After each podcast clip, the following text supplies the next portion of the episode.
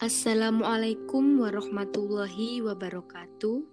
Selamat pagi dan salam sejahtera bagi kita semua.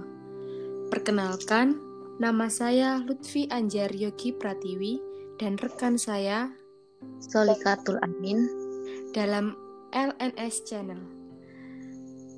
Kami adalah audiopreneur dari Prodi Pendidikan Biologi, Fakultas Keguruan dan Ilmu Pendidikan Universitas Islam Balitar. The Entrepreneurial University, universitas terbaik di Blitaraya. Kali ini, pendengar, kami ajak untuk membahas teori kognitif Jean Piaget Teori kognitif Jean Piaget. Perkembangan kognitif adalah tahapan-tahapan yang terjadi dalam rentang kehidupan manusia untuk memahami, mengolah informasi, memecahkan masalah, dan mengetahui sesuatu.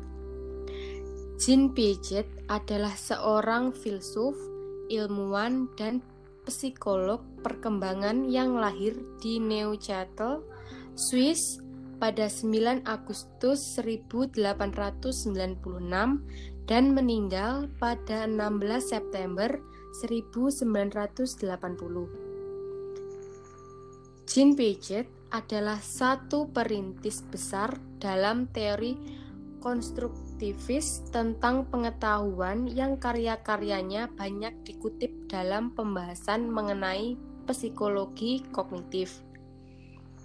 Pigeon yang menjabat sebagai profesor psikologi di Universitas Geneva dari 1929 hingga 1980 telah menulis lebih dari 60 buah buku dan ratusan artikel. Menurut Pigeon, perkembangan kognitif mempunyai empat aspek, yaitu yang pertama kematangan sebagai hasil perkembangan susunan syaraf. Yang kedua, pengalaman, yaitu berhubungan timbal balik antara organisme dengan dunianya. Yang ketiga, interaksi sosial, yaitu pengaruh-pengaruh yang diperoleh dalam hubungannya dengan lingkungan sosial. Yang keempat, ekulibrasi, yaitu adanya kemampuan atau sistem mengatur dalam diri organisme agar dia selalu mampu mempertahankan keseimbangan dan penyesuaian diri terhadap lingkungannya.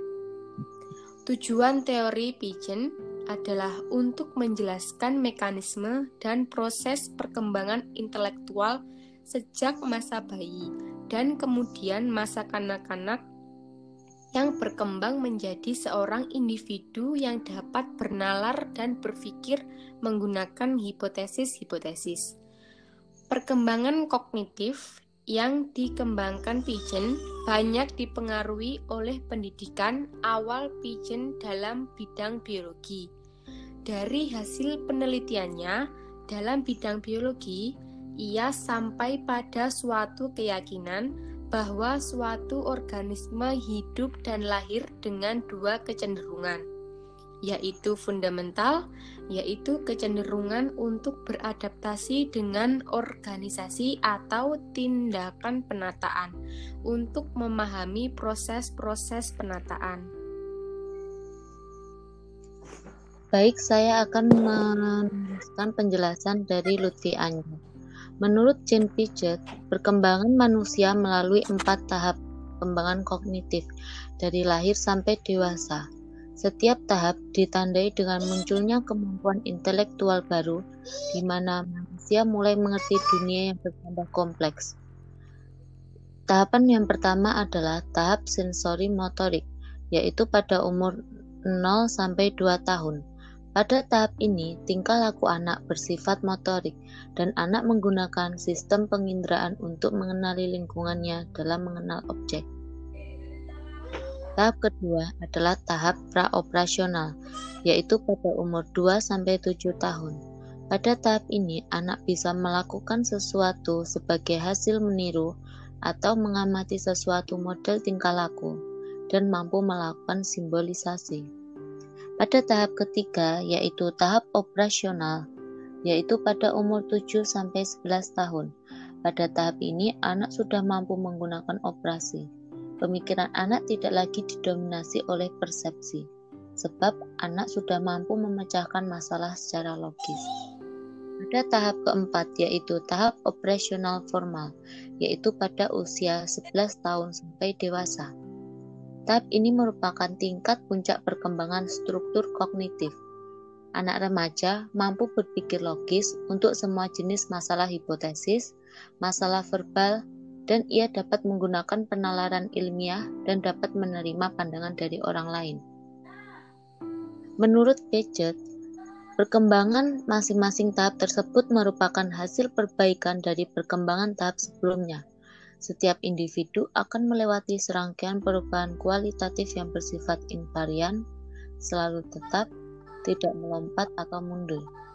Perubahan ini terjadi karena tekanan biologis untuk menyesuaikan diri dengan lingkungan serta adanya pengorganisasian struktur berpikir. Struktur yang mendasari pola-pola tingkah laku yang terorganisir. Yang pertama adalah skema atau biasa disebut dengan struktur kognitif. Adalah proses atau cara mengorganisir dan merespon berbagai pengalaman atau suatu pola sistematis dari tindakan, perilaku, pikiran, dan strategi pemecahan masalah yang memberikan suatu kerangka pemikiran dalam menghadapi berbagai tantangan dan jenis situasi. Contohnya yaitu gerakan refleks menghisap pada bayi. Adanya gerakan otot pada bibir dan bibir yang menimbulkan gerakan menghisap. Yang kedua adalah adaptasi atau biasa disebut dengan struktur fungsional. Piaget menggunakan istilah ini untuk menunjukkan pentingnya pola hubungan individu dengan lingkungannya dalam proses perkembangan kognitif. Piaget yakin bahwa bayi manusia ketika dilahirkan telah dilengkapi dengan kebutuhan-kebutuhan dan juga kemampuan untuk menyesuaikan diri dengan lingkungannya. Menurut Piaget, ada dua proses adaptasi, yaitu yang pertama adalah asimilasi. Integrasi antara elemen-elemen eksternal terhadap struktur yang sudah lengkap pada organisme. Asimilasi terjadi ketika individu menggunakan informasi baru ke dalam pengetahuan mendalam yang sudah ada. Contohnya, seorang bayi yang menghisap puting susu ibunya atau dot botol susu akan melakukan tindakan yang sama, yaitu tindakan menghisap terhadap semua objek baru. Yang kedua adalah akomodasi, menciptakan langkah baru atau memperbarui atau menggabung-gabungkan istilah lama untuk menghadapi tantangan baru. Akomodasi kognitif berarti mengubah struktur kognitif yang dimiliki sebelumnya untuk disesuaikan dengan objek stimulus eksternal. Contohnya yaitu bayi melakukan tindakan yang sama terhadap ibu jarinya, yaitu menghisap. Ini berarti bahwa bayi telah mengubah puting susu ibu menjadi ibu jari. Terima kasih telah mendengarkan penjelasan dari kognitif Jen Piaget dari kami dan terima kasih atas kebersamaannya. Salam sehat dan salam entrepreneur Unisba, kreatif, integratif, energik.